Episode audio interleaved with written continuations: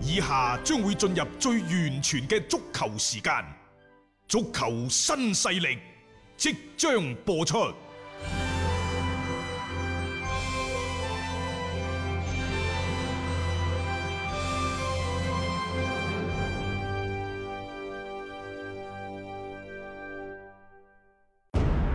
足球場，英雄地，幾多難忘時刻。攞翻住個波，從廣州太陽神到恒大富力，從東較場驚天一射到亞冠加冕，從童話變成現實，從英雄變成傳奇。最偉大嘅球員，最不可思議嘅入球，勝敗之間只有一線。神奇之處，魅力所在，一比零啊！各位，只可意會，更可言傳。足球新勢力，各位朋友好，歡迎收聽今日嘅足球新勢力。今日係禮拜日比賽日，誒、嗯，亦都係二零一九到二零賽季歐冠賽事嘅決賽之夜。雖然呢場賽事係北京時間聽日凌晨嘅三點至開波，但係呢場賽事所受到嘅關注呢，可以話係空前嘅。點解會出現呢種情況？係因為大巴黎誒、呃第一次殺入咗歐冠嘅決賽，抑或係捲土重嚟嘅拜仁慕尼黑，希望呢再一次成就三冠王嘅偉業等等。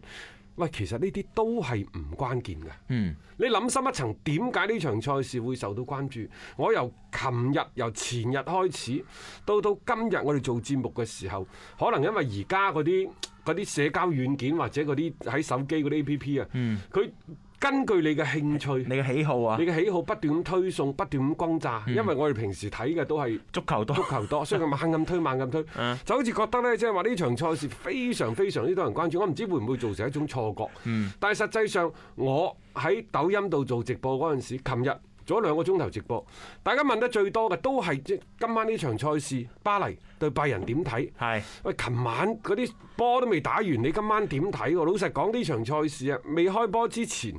我都係唔知點睇，所有同你講嘅呢啲乜嘢啊，揀巴黎啦，啊揀拜仁啦拜仁等啦等，係全部都根據往績，根據佢自己嘅主觀，啊又或者係感覺去嘅啫。你如果真真正正作為一個數據派，作為一個嘅走勢嘅分析啊等等各方面呢，開波前三個鐘。或者開波前一個鐘，等佢穩甚至乎定啲先啦開咗波，你再去睇都未遲。當然啦，三點鐘我哋唔可能嘅。我今晚抖音直播，我今晚都會嘅抖音直播九點半嗯，我都應承咗大家就係、誒，我希望係。可以揀到，或者係巴黎，或者係拜仁同大家去分享。但係揀唔到亦都唔出奇，因為大家都知道某一場賽事越係受關注嘅時候呢，佢係一個越難選擇嘅。誒、仲有抖音嗰個直播好好玩嘅，有朋友呢就話喂，阿斌哥，你啲波都唔錯喎，咁點俾錢呢？我話暫時唔使俾錢，係暫時咋。同大家分享你咪分享下做直播，你嚟睇我直播已經好多謝你啦。所以呢，大家今晚都可以嚟抖音睇我直播噶嚇係。抖音呢就搜索斌哥廣播嚟睇我哋直播。誒、我哋傾下波經，傾下茶經，傾下呢一個人經、人生嘅 經驗啊！ 啊，好多人都話：喂，點解你喺嗰度成日賣茶啊？ 點解你喺嗰度吹水啊？講飲講食啊？喂，我哋平時每日六點到七點講一個鐘頭嘅足球，你認為仲唔夠咩？好似大雄咁，琴晚講咗兩場波，啊你話仲唔夠咩？喂，喺抖音嗰度一個相對寬鬆嘅咁嘅空間，去傾下其他嘢。人生人生何止足球啊？足球只係我哋做人平時生活嘅工作嘅一部分，佢唔係我哋嘅全部嚟嘅，啱唔啱啊？傾下其他嘢，好冇嚇？誒點解呢場賽事咁受關注？我想講琴日嗰場中超先㗎。既然講咗歐冠呢，我先講咗講講咗呢樣嘢係，先講咗我觀點先。然之後我哋睇完琴晚嗰場嘅中超賽事，再兜翻過嚟就波論波再講歐好冠。啊，慢慢嚟啊嚇。先講點解呢場歐冠咁受重視，可能大家忽視咗一個背景。嗯，咩背景呢？係美斯、斯朗過去十二年爭霸以嚟，即係二零二零年可以話係美斯、斯朗時代嘅結束。嗯，又或者佢已經係走向到夕陽無限好嘅年份，有啲可能休係止符嗰種感覺嗯可能只係一年，可能長極都係兩年嘅啫，長極兩年，甚至乎今年就拜拜㗎啦。因為今年無論喺意甲抑或西甲賽場嗰度，兩位球王嘅表現唔可以話係好好，佢哋係呃誒亦都打出咗過去嘅八九分嘅水準，但係好明顯係一種。隨住年紀嘅漸大，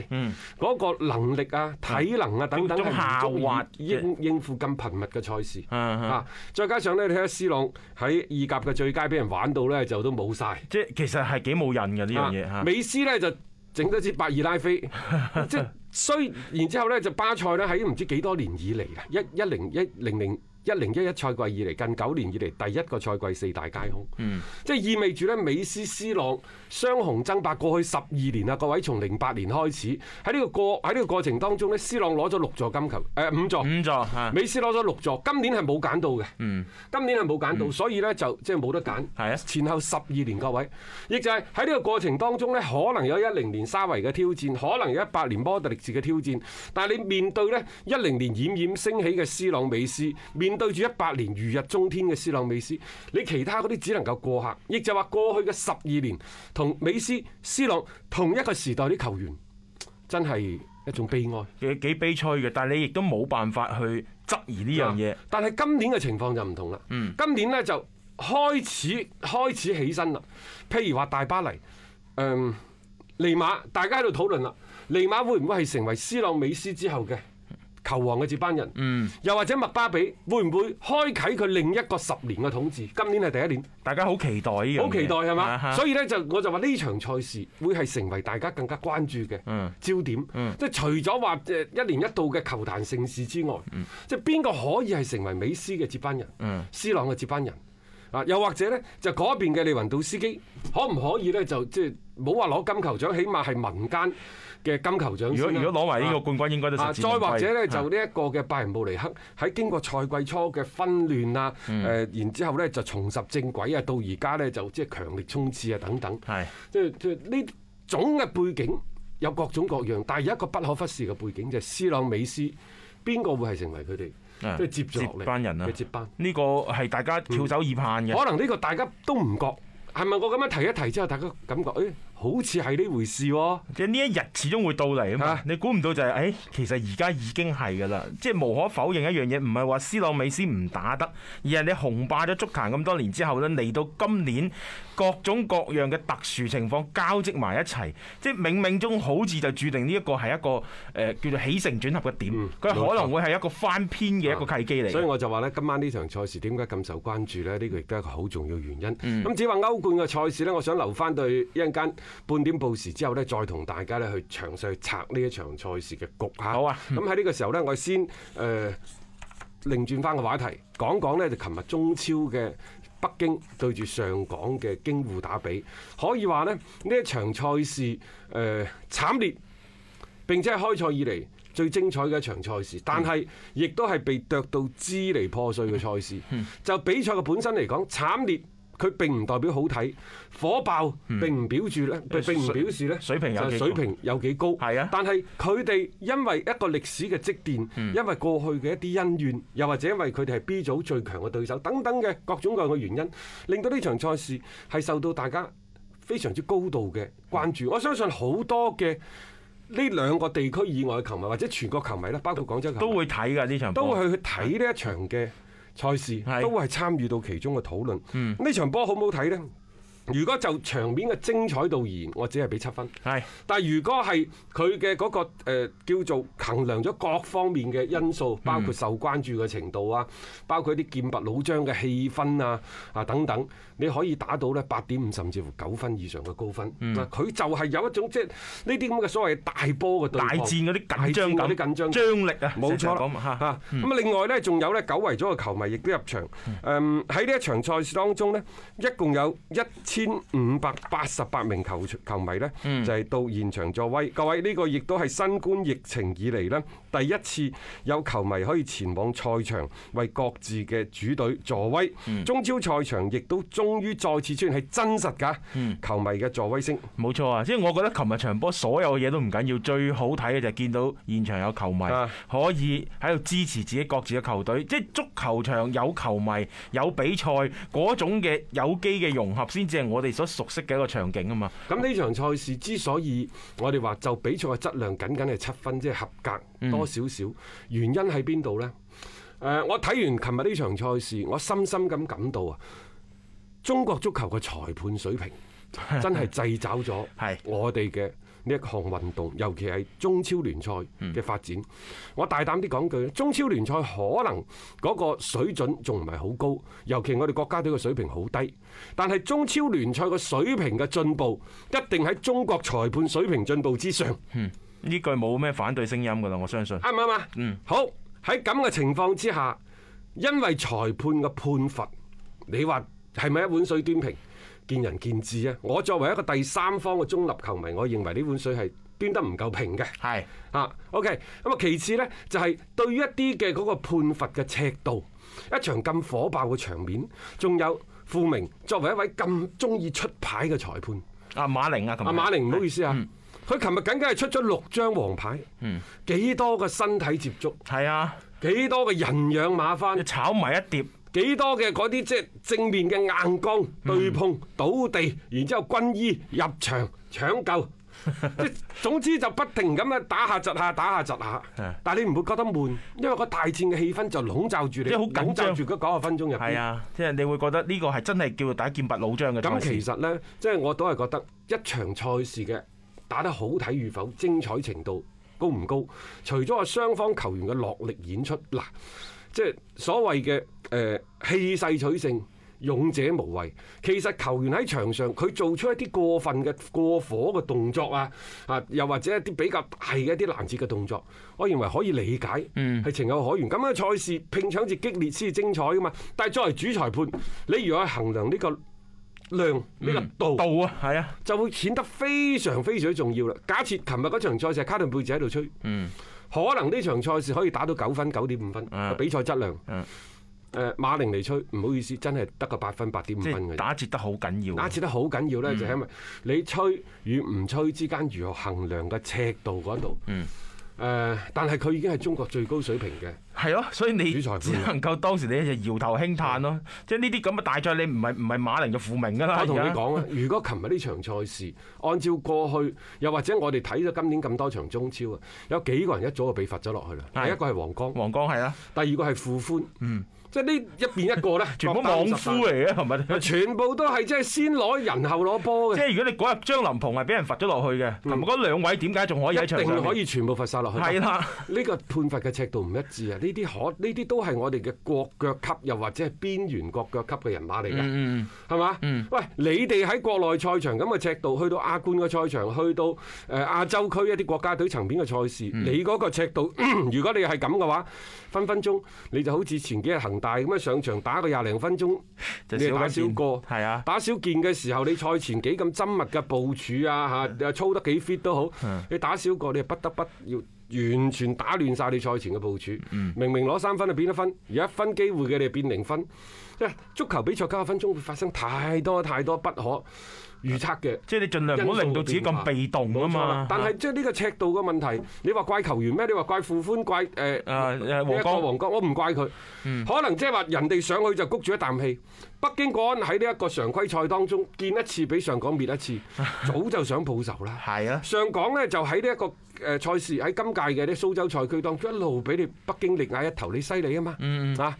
咪大家鬥扯咯。係咁我相信雙方嘅球迷亦都睇到血脈噴張，非常之舒服㗎，好好睇㗎，啊好過癮嘅呢場比賽嚇但。係就係俾個裁判吹吹吹冇錯啊吹歪，咗特別係喺個比賽嘅中段開始嗰種嘅支離破碎嘅感覺呢，係會令到一場本身你都覺得較為之精彩嘅賽事變得係開始沉悶起身啊！互相之間嘅嗰種嘅節奏嘅打斷，特別可能係北京國安嗰種嘅踢法呢，係更加懼怕於呢一種嘅突然間嘅節奏上面嘅支離破碎，佢打唔出呢，即係嗰種好行雲流水嘅反擊以及佢哋嘅進攻嘅套路。誒所以話呢，即係馬寧喺琴日嘅執罰嘅過程當中咧，好多嘅一啲判罰呢係好受到球迷嘅一個質疑其嘅。實雙方嘅教練呢，對呢場賽事可以話做得好精心嘅準備。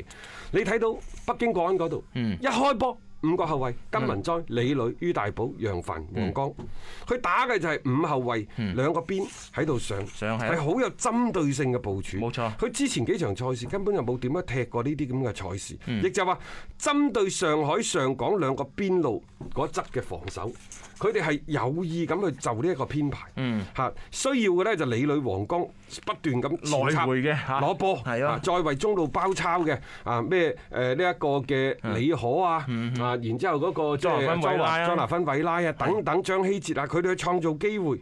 所以你會睇到琴日黃江州嘅猛張飛咁殺到盛起㗎。啊！佢經常出現喺對方嘅禁區前沿嗰個地帶啊，佢仲要係直接硬剛對面嘅石窩啊！即係所以你可以睇到嗰一種嘅誒、呃即係大家互相嘅碰撞嗰種嗱激烈啊！我或者咁講咧，黃江對位係邊個啊？上海嘅黃陳彬彬，陳彬彬係陳彬彬真係唔夠黃江嚟。啊係啊啊！即係係俾俾佢衝到咧七零五八落咁滯㗎，你冇理，即係話巴金布助攻有一個波就係黃江嘅功勞。係嗰個你話到底喺個大禁區嘅邊嗰度犯規嗰個，到 底係係咪點球啊？點球？我睇就唔係點球。啊！佢係嗰 啱個啱條判法係線上啱喺條線嘅，就上喺條線，因為佢犯規嗰個點喺條線嘅邊。係咁然之後呢個人係衝咗入即係禁區。未完全入未晒完去。全嘅嗰只波，老實講，如果判點球，我覺得係嚴咗少少。嗯但係你最尾你話貼住條線放個自由球，咁係正路，唔好唔好糾結於嗰啲問題。嗯但係我只係想講呢，就話真拿斯奧人哋排嗰陣本身就好有針對性，係但係。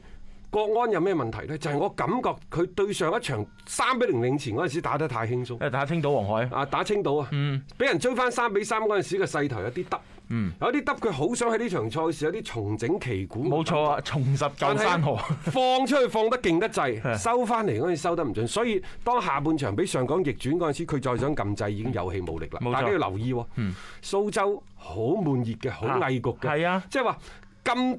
大咁強度咁大嘅嗰個比賽呢，球員已經去到六七十分鐘，已經差唔多放到盡嘅。嗯落後你再想撳掣有啲難，即係話嗰個尺寸感嘅分寸感。呢場賽事呢，我感覺北京國安好似係就係想嚟復仇嘅。嗯佢就係想即係儲埋儲埋，佢就係打呢場嘅賽事，好似打完呢場賽事之後就可以攞到個冠冠軍咁樣。軍佢嘅目嗯標係好明確嘅。好奇怪啲心態，我感覺，我覺我感覺，琴日北京嘅心態放得有啲唔係咁正，冇話將佢當成一場普通嘅平常嘅普通嘅賽事去睇。係啊，有啲發力過猛嗰種感覺。冇錯係啊冇錯由開局開始，誒佢亦都係真係搶咗個開局嘅，俾佢有一個即係領先嘅情況。你係如果上半場啊，佢哋能夠再把握到一啲嘅機 會，將個比分擴大咗，可能成個場面又唔同咗。但係可惜咧，冇辦法，你只能夠係帶住一個和波去到下半場。好明顯，你見到個速率咧，佢哋係降咗落嚟㗎啦，去到下仲有半一場。個呢，就係半場嘅調整呢，北京嗰陣似乎對上港嘅半場調整準備仲係唔夠充分。係嗯，我所睇到嘅呢隊上海上港係用國際足聯嗰個所謂五人規則當中呢，用得比較充分嘅一個。嗯，包括江蘇蘇寧亦都一樣。嗯，好善於即係或者好中意採取啲流前到後，上半場打嘅係消耗戰，係下半場打嘅係攻堅戰。幾場連續兩場賽事啦，侯克都係係即係放喺替補席，下半場先上下嚟。半場再衝上即係我加多個點上嚟咁樣樣，你諗下前邊係盧比士、艾拿奧道域、侯克，因為咁樣嘅，而家三次換人，五個人選，喺某種程度上呢，其實即係足球係多多少少發生咗一啲變化，即係話你可以用嘅人，嗯，更加多啦。多佢咗除咗話考驗球隊嘅板凳深度之外咧，更更加即係俾主教練一啲戰術嘅安排、戰術嘅調整咧，帶嚟好多意想唔到嘅變化。嗯即係佢對場邊嘅教練嘅要求好高。你睇嗰日簡拿華佬，佢點樣換人啊？先係中間，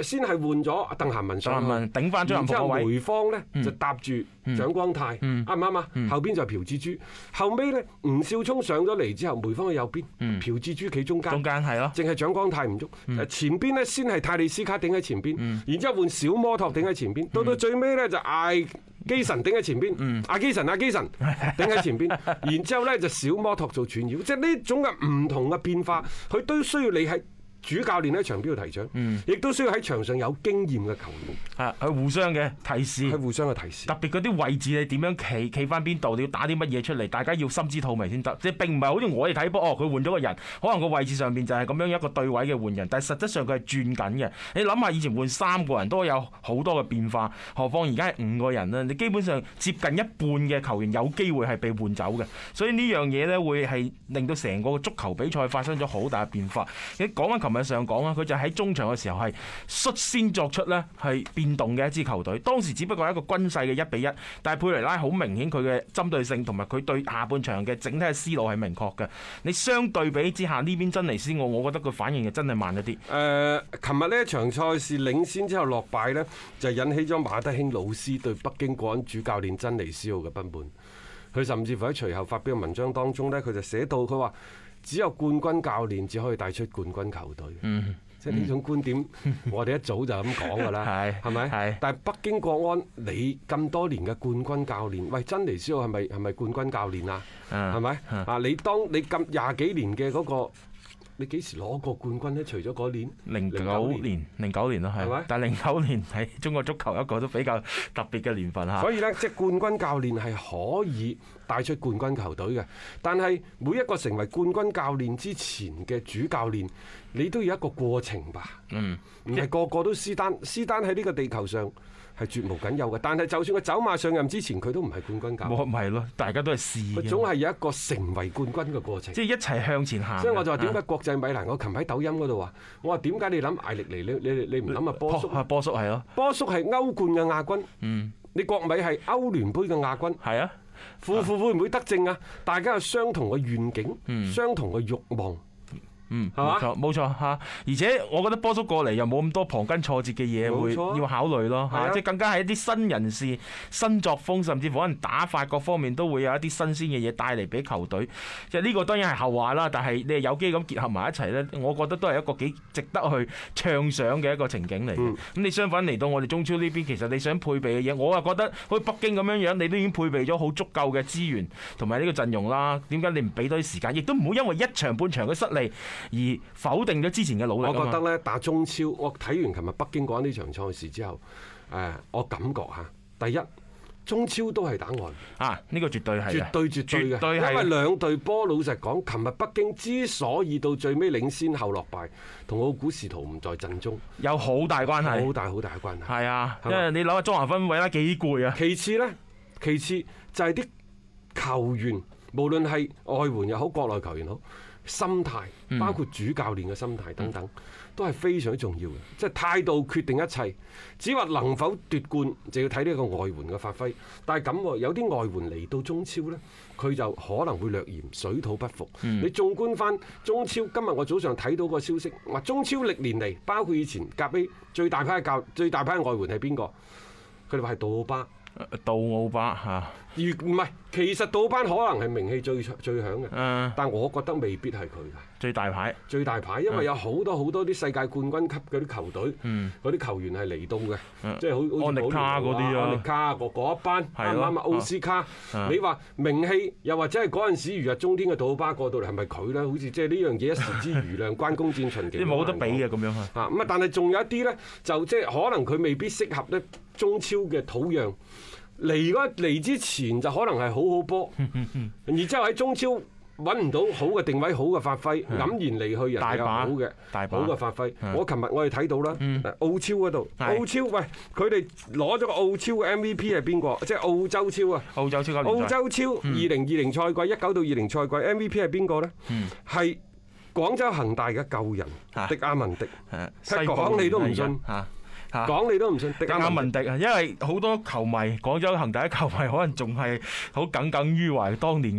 嘅迪、姚明二佬啊嘛，姚明二佬、基拿甸奴。迪迪亞文迪、迪亞文迪即係呢兩呢兩位嘅引援可以話係一個失敗嘅典型。因為咧嗰陣時佢想嚟接阿干卡嘅，佢啊除咗喺禁區外邊一腳嘅好靚嘅遠射之外咧，即係俾我留低一啲嘅印象之外，其他基本上冇嘅。一四年嚟一五年就走啦，就租借翻去費倫天拿，然之後喺英超個誒屈福特咪屈福特見到係佢嘅啦，誒喺屈福特打完之後咧再。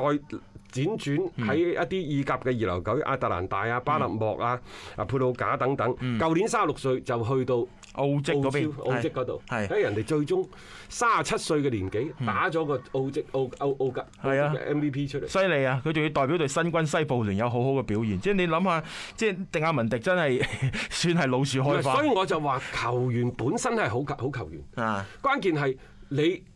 揾到嗰隊波個打法適唔適合你？嗯當然啦，比賽嘅態度係非常之緊要嘅。呢個好呢個重係要，呢個係大事因為我覺得好多外援呢，就即係其實過到嚟咧，心思你唔唔好係喺有啲度咩嘅。思鄉病啊，係啊係啊又或者即係你諗住過嚟係養老呢，抑或係真係過嚟誒誒對得住呢份人工呢？冇錯態度啊真係好。即係呢個職業素養係要有嘅，即係揾錢唔緊要啊，君子愛財取之有道啊嘛嗯即。係所以你話啲外援嘅發揮水平嘅高低，主教練心態嘅平復與與否啊，嗯即係佢會係成為一隊波，佢是否喺中超誒、呃前列，又或或者衝擊冠軍一個好重要、好重要因素。我感覺北京國安呢個心態呢，好彩呢就係一欠長一智嚇。嗯你可能而家相對嚟講佢會急咗啲，但係輸咗呢場波，可能翻去好好地總結。好似廣州恒大咁輸俾山東魯能泰山，有乜所謂啫？咪輸咯。冇錯咯。啊！關鍵係第二階段個兩回合嘅淘汰賽，一一一隊一隊咁打。你嗯啊嗯今年個賽制咁特別，啱唔啱啊？有咩所謂啫？慢慢再嚟過嚇，贏得起亦都要輸得起先得。